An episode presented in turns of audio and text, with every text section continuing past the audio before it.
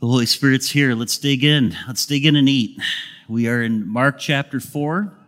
Uh, this is message number seventeen in Mark's Gospel, if you're keeping track. Uh, if you're new to us here at Fellowship, you're watching online for the first time uh, on Facebook right now. Uh, we are studying through the Gospel of Mark verse by verse. Uh, we just dig into the text together. I do my best to try to explain it, but I'm also trusting that you're studying it on your own and and that you are seeking the Lord for truth as we come to this, because that's really the responsibility of all of us as we look at God's Word, to try to understand what the text is saying, to apply it to our lives, and then to begin to live it out. Amen? That, that's, that's our responsibility. And so let's dig in together and eat God's Word today, uh, and even as we read it together here. Uh, verse one is where we are. Mark chapter four and verse one. The message title, if you're using the note sheet, is "What Kind of Dirt Are You?" I'm not intending to be insulting, but that truly is the question. You have to decide this morning what kind of dirt you are. So Mark chapter four and verse one, let's read. "Again, he began to teach beside the sea, and a very large crowd gathered about him, so that he got into the boat and sat in it on the sea. And the whole crowd was beside the sea on the land.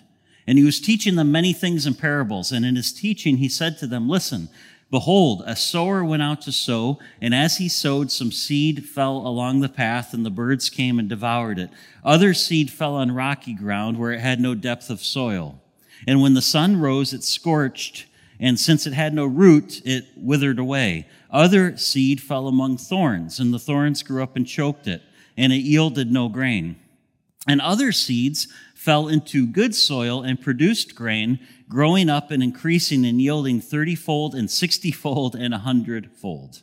Let's pause there for a moment. We will look at verses fourteen through twenty in just a few minutes as well. So Jesus already stated that the very reason that he came, the very reason for his ministry, was to preach. That is his primary goal in his earthly ministry. You can go back and you can look at Mark chapter one, and throughout the chapters we've already studied. We've, we've already been there, so I'm not going to take you through that again. But the primary goal of Christ during his earthly ministry was to preach the coming kingdom, to preach the gospel, to call people to repent and to believe the gospel. Proclaiming the kingdom was his highest priority in his ministry. Now, what about the healings? Jesus cared about people.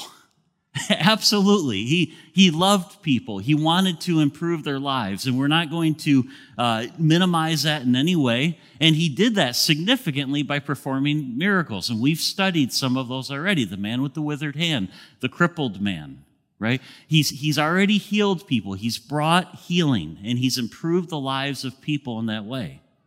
What about the exorcisms that we've looked at? Jesus attacked the powers of darkness, and he set captives free. We've seen that already. We've heard him talk about binding the strong man when two weeks ago on a Sunday morning when we studied uh, the eternal and unforgivable sin.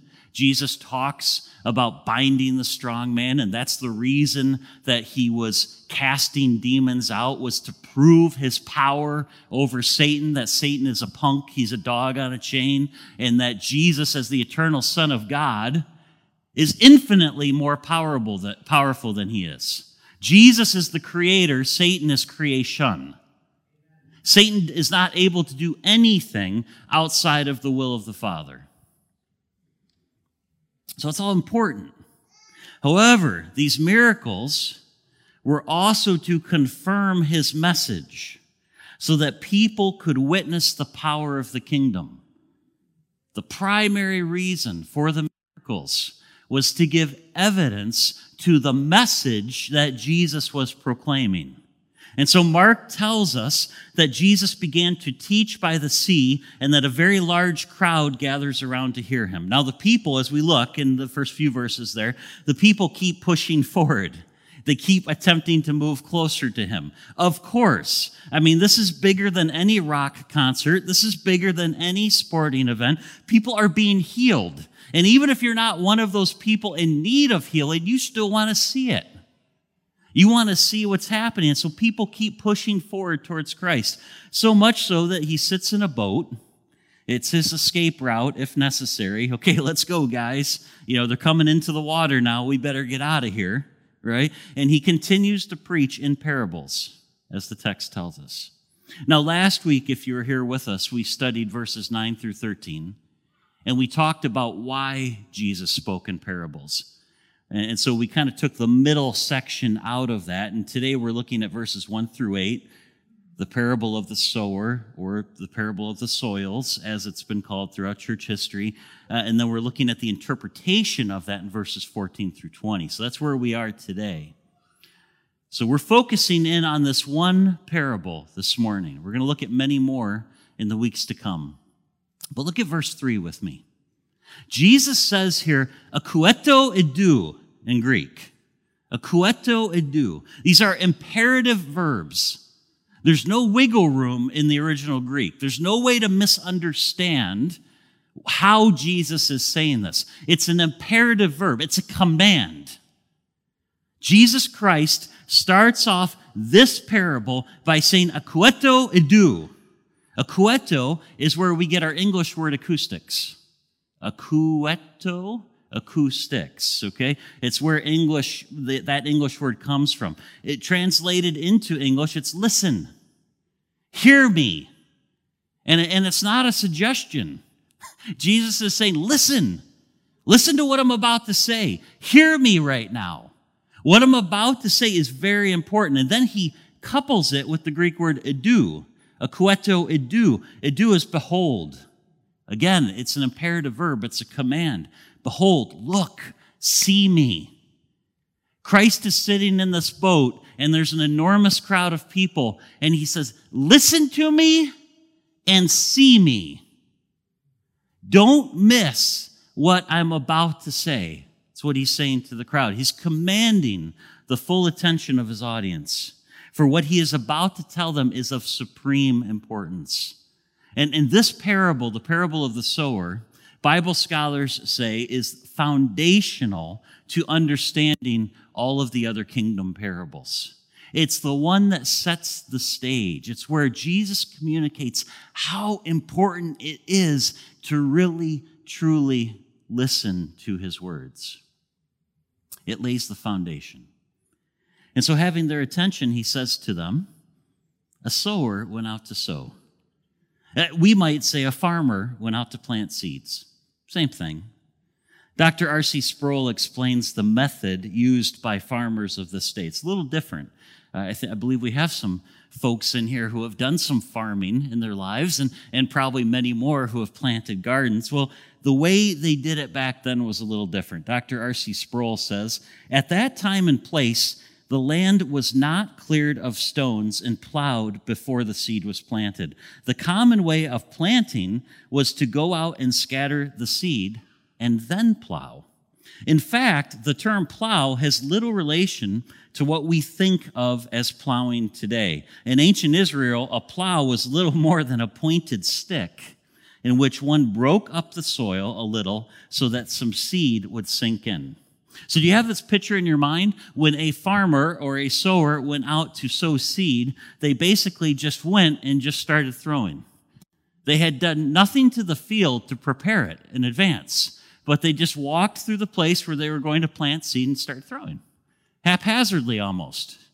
I'm just going to throw it everywhere, and then we'll see what happens.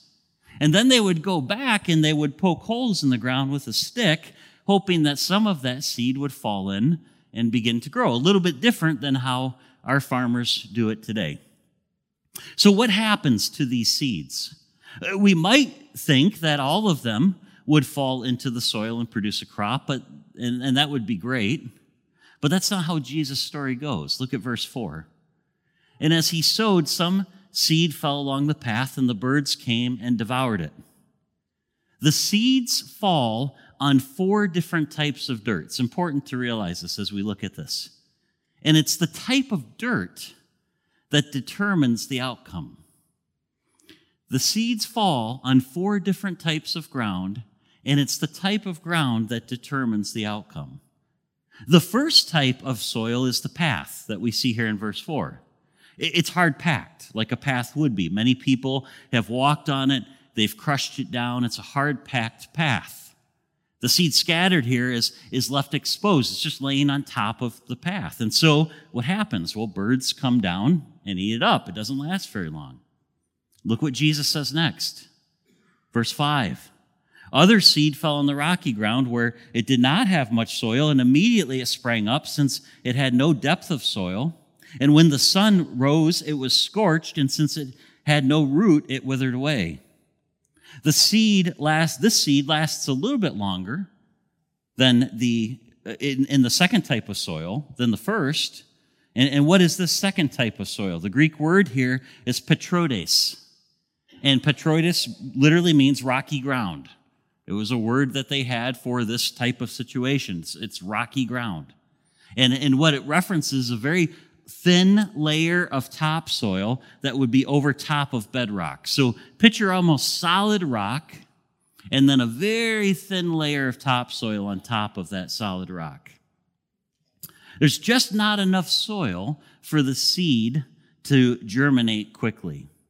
But the bedrock prevents it and prevents the seed from establishing deep roots. So it, at first, it, it It kind of takes hold a little bit, but then it hits that bedrock and it stops, and it can't develop a deep root system.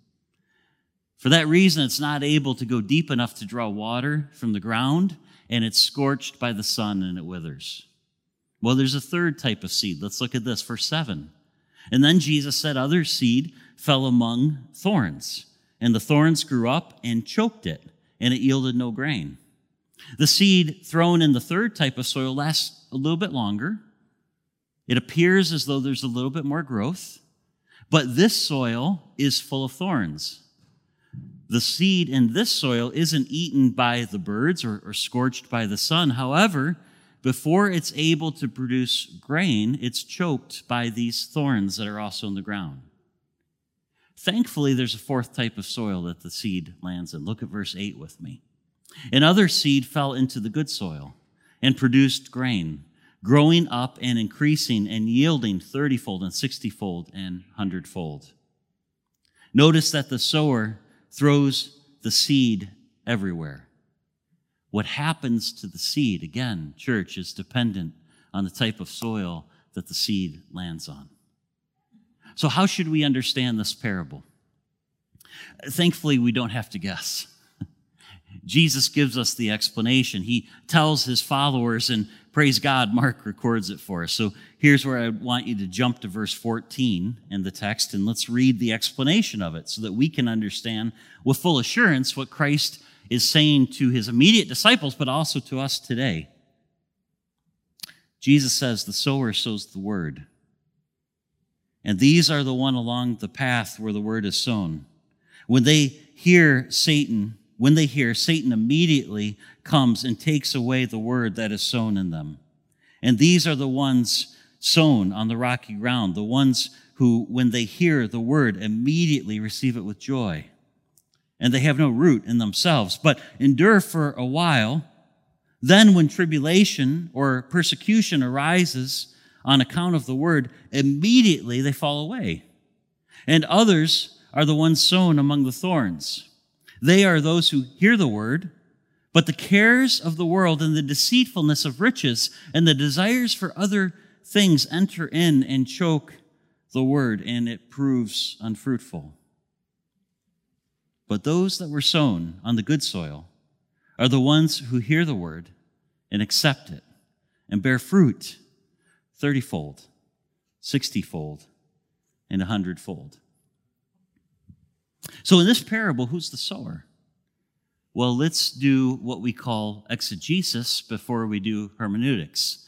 Exegesis is just a fancy word that Bible scholars gave to understanding what the text meant originally to the original audience. Hermeneutics is, well, what does it mean to us today? So before we try to decide what it means to us today, we ought to know what it meant to them then. With me? Go like this if you are. All right, awesome. So what is the point of this parable? Who's the, who's the sower? In the original context, the sower is Christ. It, when Jesus first tells this story to this enormous crowd, he's the sower. He's the one giving the word. He's the one preaching the kingdom. He's the one calling people to repent and to believe. What is the seed in the story, in the parable? Well, in the original context, it's the words of Jesus as he proclaimed the kingdom of God, calling people to repentance and belief. It's the message itself. That's what the seed represents. The parable itself, the parable of the sower that we are looking at right now, mirrors the response, church, that Jesus is getting to the proclamation of his message. We can see this because we very carefully have studied through the first three chapters of Mark's gospel. And so if you've been tracking with us on this, this should be somewhat clear. This is, these are the responses that Christ has been getting to his message. You'll remember with me that there have been those that we have looked at so far who have been antagonistic to the message of Christ. Who are they? The Pharisees, the scribes, the teachers of the law. Most recently, the Sanhedrin that's been coming up from Jerusalem to check him out, to discredit him, and to begin to plot his demise and even his death. They're antagonistic toward the message. Uh, there are those who were coming out, and we've talked about this many times, out to be healed or to witness a miracle. This is the crowd. They were present. They were there, but they weren't believing, and they weren't trusting in him as the king, and they weren't trusting in the reality of the coming kingdom. And there were those who were truly listening and responding to his message. His disciples, and his followers. The words of Jesus, now don't miss this, because this is what he's saying. A sower went out to sow, and he cast seed everywhere.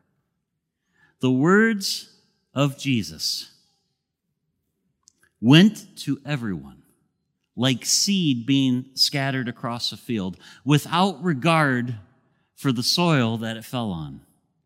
It went to the antagonistic. It went to the uninterested. And it went to the receptive. The seed went everywhere. The message was proclaimed to everyone.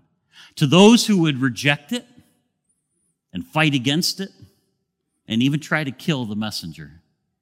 To those who would be completely uninterested, that were only looking to see a miracle or to be healed themselves, or to have a demon cast out, to improve the quality of their lives in the then and now, but they weren't interested in the proclamation of the kingdom. And the seed, the message, also went to the receptive. Look at verse fifteen with me, because here Jesus begins to unpack each one of these. And he says, and these are the ones along the path where the word is sown. When they hear, Satan immediately comes and takes away the word that was sown in them. The path represents hard-hearted individuals. Here's the explanation of the parable. The path represents the hard-hearted. They're not listening. They're hardened to the gospel. They're unresponsive to the message. And in this immediate context, who do you think Jesus is referencing? I, I believe he's addressing the Pharisees and the scribes. So often when Jesus told stories, it was because of who was sitting there in the crowd. And he was nailing somebody to the wall. I love Luke fifteen. I'm not preaching Luke fifteen this morning, so this has to be really brief. But Jesus tells the three parables, right? The lost sheep, the lost coin, and the lost son. But read verses one and two of chapter fifteen of Luke's gospel. Who's he talking to? He's talking to the Pharisees and the scribes. And when he gets to the parable of the lost son, who does the older son represent in that parable? The Pharisees and the scribes. And this is how Jesus taught. He thought about who was present, and he was making a point to them. And here I believe in verse fifteen, when he's talking about the path, he wants the Pharisees, he wants the teachers of the law for it to sink into their hearts, because as antagonistic as they have been towards him, I believe he still wants them to be redeemed. He still wants them to change and to hear his words. And so he wants them to have the epiphany, the realization, I'm the path. I'm who he's talking about. I'm hard-hearted. I'm not hearing the message. Many of them, though, as Christ said, the passage we looked at two Sundays ago, have already committed the eternal and unforgivable sin. They're teaching that he's possessed by a demon and that he's casting out demons by the power of Satan.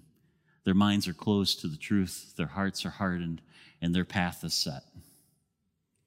But Jesus still throws out the seed. Don't miss that. Don't ever give up on somebody. Little commercial break. You might think the person you're sharing the gospel with, or you're trying to love into the kingdom, or the family member that you're praying for, you might think they're never, ever going to hear me. They're never going to respond to the gospel. Keep spreading the seed, church. Keep sharing the message, no matter how hard you think someone's heart is. It's what Christ did. He kept saying it, even to these. He's talking to them. Look at verse sixteen. He goes to the next type of soil, and he says, and these are the ones sown on rocky ground, the ones who, when they heard the word, immediately received it with joy, and they have no root in themselves, but endured for a while. Then, when the tribulation or persecution arises on account of the word, immediately they fall away. I think here the next soil represents those who are initially welcoming to the gospel. Initially, there's something about the message that's either entertaining to them or sounds intriguing to them. However, there's never any depth. There's never any depth, and they quickly fall away. They do not truly turn from their sin. And this is important. I'll emphasize this a couple more times. But they don't truly turn from their sin, and they don't truly trust in Christ for salvation. The people represented here in verses sixteen and seventeen. In this immediate context, I believe Jesus is addressing the crowd. The crowd is not following him. They're swarming him. They want to be there for the healings, the exorcisms. They want to witness a miracle, but they they will be quick to disappear. We'll see this in Mark, but if you really want to see this clearly, read John's gospel. The moment Jesus starts teaching hard truth, what it means to truly be a follower of his, they're gone. Wait, wait a minute. What's he talking about? Eating his flesh? Drinking his blood? Let's go home and see what's on T V. Well, maybe not that, but let's go to this guy down the road who's preaching a much more palatable message to us. Maybe he's the Messiah. Yeah, today's church world, this guy, this preacher talks way too much about sin. Let's go down the road to this church. That guy never talks about sin. He just makes us feel good. So that's what I think is happening here. The crowd leaves. The crowd leaves when the message gets hard. Church, don't miss that the assumption in verse seventeen, and I'm going to take just a quick minute on this, but the assumption in verse seventeen, because this ties into the whole thing about the crowd and the follower, right? The assumption in verse seventeen is that trials and persecution will be a part of the Christian life. It will be. If you're following Christ, it will be a part of the Christian life, trials and persecution. I don't know that we really recognize that because we're just way too soft in the United States. We don't know what persecution is. We don't really know what this is yet. But Jesus says it's going to be a part of it, and it's backed up in the New Testament. I'm just going to take you through some passages really quick. Uh, Jesus is going to teach elsewhere. He's going to say this. This is later in Mark's Gospel in chapter thirteen, if you want the reference. But he says, but be on your guard, for they will deliver you to councils. Now, he's talking immediately to his disciples, but as we'll see as we go through some other New Testament passages, that it's reaffirmed. They will deliver you over to councils, and you will be beaten in synagogues, and you will stand before the governors and kings for my sake to bear witness before them. And the gospel must first be proclaimed to all nations. And when they bring you to trial and deliver you over, do not be anxious beforehand what you are to say, but say whatever is given to you in that hour, for it is not you who speak, but the Holy Spirit. And brother will deliver brother over to death, and the father his child, and children will rise up against their parents and have them put to death. Christ here, I believe, is talking about the end times in this. So he's talking about a future reality for us. He said, and you will be hated by all for my name's sake, for the one who endures to the end will be saved. That's not the only time we see that. We see that throughout the New Testament. Just a, a few more quickies here. Uh, Second Corinthians chapter four, verse seventeen, Paul writes to the Corinthians, and he says that the light, momentary affliction that the Corinthians are facing is preparing them for the eternal weight of glory beyond all comparison. He's saying to the Christians in Corinth, you're going through a really tough time right now. You're being persecuted for my sake.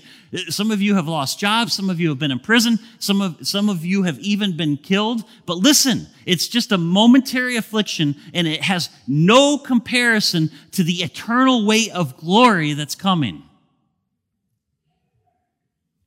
He says to the Thessalonians that no one be moved by these afflictions. Again, talking about persecution. For you yourselves know that we are destined for this. What's he saying? He's saying, the Lord told us. He's saying, hey, look, before you signed up for this gig to be a follower of Christ, you knew that persecution was a part of it. He writes to Timothy, his son in the faith, right before, this is right before Paul's going to be executed. In Second Timothy chapter three, he writes, indeed, all who desire to live a godly life in Christ Jesus will be persecuted. Paul writes, all who desire to live a godly life in Christ Jesus will be persecuted. All. Persecution, affliction, is a part of the deal, brothers and sisters. And only, listen, only deep spiritual roots will keep us from failing when trials come. Now, maybe there's some people in the room who have experienced this to a little, a little degree. You've been turned down for a promotion. You've had people give you awkward looks at work because they know that you're one of those Bible-banging evangelical Christians, because you've actually been out there a little bit about your faith, and you've actually talked about it a little bit, and they know who you are. And I've had that happen to me. I'm sitting in a meeting at Community Mental Health in Saginaw County with a bunch of other people on the team. I was contracting with C M H there through my business, and these two ladies are sitting across the table from me, and they start talking about their relatives who are Bible-banging evangelical Christians and how they're dreading spending Thanksgiving with them. And then they look up, and they remember that I'm the token pastor on the team, that C M H had hired me because I was a pastor, and they wanted to bring in church people, because guess what? Church people are the only people who volunteer anymore. And so they knew they had a great volunteer base they could draw from, but they needed a pastor to help them get it done. And so they look up and they see that I'm there, and they're like, oh, we're sorry. I'm like, ah, I get it all the time. But that's the closest to persecution I think I've ever come. We don't get it yet. We don't get it, praise God, because we have religious liberty in our country, right? And we want that to remain, because Paul also wrote to Timothy in First Timothy, he said, pray for your leaders, pray that you'll live in peace. And the argument that he lays out in First Timothy chapter one is that it's in peace that the gospel goes forward the best. And so we don't invite persecution. We don't want to be persecuted, but there's a very real reality, church, in which persecution may come. And when it does, will we be ready? And I'm telling you right now, the only thing that's going to keep you sitting in these pews, keep you following Christ, if persecution does come to our country, is deep spiritual roots. It ain't going to work on the bedrock with a thin lo- layer of soil. It just ain't going to happen. You're not going to be here. I'm not going to be here. If our roots don't go deep, we will not be here. Some seed falls on the path, some on the rocky ground. Let's go to verse eighteen. Others are the ones sown among the thorns. They are those who hear the word, but the cares of this world and the deceitfulness of riches and the desires for other things enter in and choke the word, and it proves unfruitful. The next soil represents those who seem to receive the gospel. It looks like it. It looks like they've received the message, what's being talked about here in verses eighteen through nineteen, but it's only a facade. It's not real. They last a little bit longer than the first two. It, it appears good for a time, but there's no real commitment, and they do fall away. The Greek word here is merimene, and it translates to the English word cares. The cares of the world is the phrase, the merimene of the world. And merimene references concerns, anxiety, that the challenges of life can bring. Here's what it really comes down to for this third group. The present life is more important to them than the life to come. This reality is more important to them than the reality to come, than the spiritual reality, than the kingdom. The kingdom that they're building now is more important than Christ's kingdom. I want to say this because at times I've, I've preached this idea in, a, in kind of an extreme way. And, and I just want, I want to say this very clearly. There's nothing wrong with money and wealth in itself. Absolutely nothing wrong with money and wealth in itself. It's necessary. And if the Lord blesses you financially, you, just like the person living in poverty, you have a responsibility to be a good steward of his resources. That's your responsibility, whatever that looks like, whatever decisions the Holy Spirit causes you to make in that regard. However, the love of it, please hear me on this, the love of money and wealth will lead you to a very dark place. The love of money and wealth, and this has nothing to do, by the way, because I, not that certainly have never been wealthy in my life, but, but I've lived in affluence and I've lived in poverty, more or less. And, and I will say that it can grip your heart whether you're poor or rich.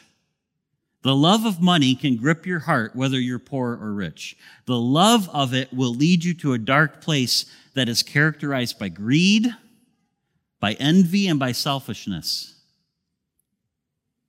So don't fall into that. Don't love money and wealth. Seed falls on the path, church. Seed falls on the rocky ground. Seed falls among the thorns.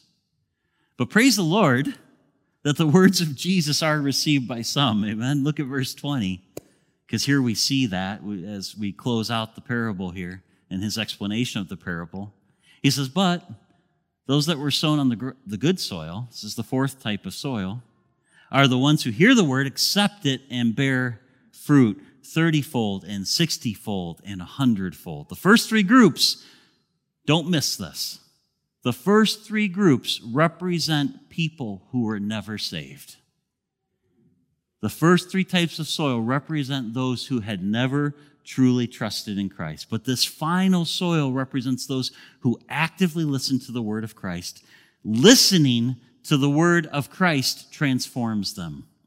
They turn from their sin and they trust in Christ alone for their salvation. Sin, the cares of the world, opposition, it might seek to hinder the growth of the kingdom in their hearts, but Jesus calls them to hear the gospel, and they do. Jesus calls them to respond the gospel, to the gospel and to accept it, and they do. Jesus respond, Jesus calls them to share the gospel, and they do. They bear fruit. That's the characteristic of someone who has heard the gospel and responded and accepted the gospel, is that they then bear fruit. He says it right here. That's how you know, is that there's fruit from that person's life. Doctor Daniel Akin writes this about it. He says, the kingdom of God, through the preaching of the gospel, will break into the world like seed being sown by a farmer.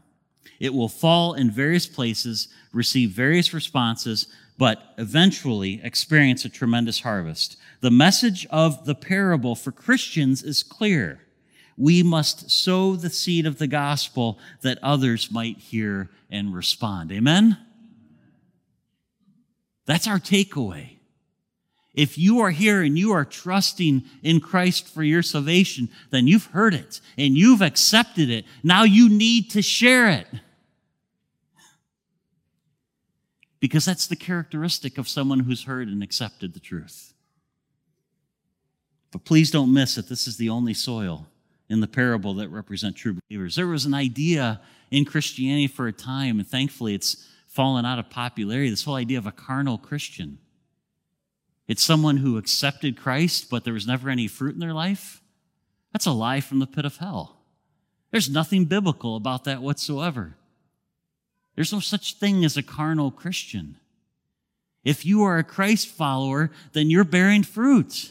And if you don't see that you're bearing fruit, then maybe you need to pray and repent and turn to Christ anew. Maybe it's time to get that right. The characteristic of a true Christ follower is that they produce fruit. Jesus is going to say it so much more clearly later in his ministry. John chapter fifteen, verse five, he says, I am the vine, you are the branches. Whoever abides in me and I in him, he it is that bears much fruit. For apart from me, you can do nothing. So how should we understand this parable? I think we've been, I've been giving application as we've been walking through it, but let me just kind of tie it all up for you. What's, what's the application for us today? We've done the hard work of exegesis. What did it mean to them back then? Now let's do hermeneutics. Let's apply it to our own lives. How should we apply this? Who's the sower now? The sower now is anyone who shares the message of the kingdom. It's you. You're the sower anytime you share the gospel with someone. Anytime you talk to someone about your faith, a family member, a loved one, a neighbor, a coworker, anyone, you're the sower. It's anyone who sows the seed of the gospel. What's the seed now? That's never changed. It's the word of Christ. The seed is the gospel. It's the only thing worth talking about. It's the only thing worth preaching about. The seed is the gospel. What about the four types of soil? Well, they represent us. They represent four different types of people, just like they did back in the time of Christ. Doctor Mark Strauss ties this all nicely up. I'm just going to read a little bit of his commentary to you as we close here on how he applies this parable. It's beautifully written. He says, the same message that Jesus proclaimed, the coming of the kingdom of God and the need to repent and believe, is the message his church proclaims today. Well, it should be anyway. Sadly, not all churches have stuck to that message, and they've moved on to other things, I guess. But we at Fellowship Baptist are going to continue to proclaim the gospel, amen? amen. With, without wavering. And praise God, I'm so thankful that we have called four new volunteer elders to hold Pastor Ken and myself accountable to that. Four guys that can slap us up aside the head if we ever waver to anything else. And they're pretty tough guys. I wouldn't want to be slapped by any of them. The same message that Jesus proclaimed, the coming of the kingdom of God and the need to repent and believe, is the message his church proclaims today, and people respond to it in a variety of ways. Here are the different responses today. He makes this very real. He says, for some it never gets through and is snatched away by Satan's lies, such as there is no God, or that personal pleasure, fame, or wealth is the ultimate goal of life, or that success comes through personal effort and self-reliance. We've heard all of those messages, and that's those are tools that Satan use, Satan uses to snatch the gospel from us. For others, the message sounds good and is welcomed with joy, but it never penetrates beyond a superficial level of faith. It is based on emotionalism or is inherited from family, but it has no roots of its own. For these, church is a nice social club to meet and develop friendships. The essence of Christianity is being a good person. The idea of radical commitment to the kingdom and its mission remains an alien concept. That's the rocky ground. But still, for others, they hear the message and are even assimilated into the community of faith. And we've all seen this. People who come and they come for a time and they're a part of us and then they walk away. And I don't just mean from a church, I mean from Christ. They're even assimilated into the community of faith, but the distractions of the world, its worries and wealth, mean that faith never results in transformation. But praise God for this last group, and it happens today all the time, church. But others respond to the message and they persevere until they bear fruit. Bearing fruit could mean bringing others to Christ, but it is much broader than this. It is a life change that results in transformation until we share God's values for the world and develop the mind of Christ. If I put it into my own words, I would say, until we grow into spiritual maturity. He who began a good work in you, finish it for me, will carry it into completion. Amen. That's what we're shooting for here. We want the seed to land on good soil in your hearts. And then once you've received it and it begins to grow and you truly trust in Christ for your salvation, that you then continue to grow. And as you're growing, you bear fruit.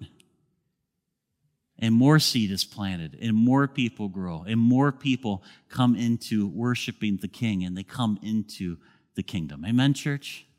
Amen. Worship team, come on up. Let's respond with a song this morning. And as they come, let me just share with you what the Apostle Paul wrote in the book of Romans.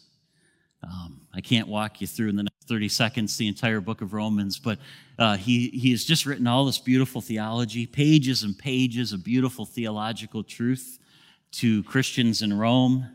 And then he writes the statement of worship right before he gets to chapter twelve. He didn't call it chapter twelve, but for our sake, that's what we call it. He writes this beautiful statement of worship. He says, "For from him and through him and to him are all things. To him be glory forever. Amen." But then he explains how we ought to live.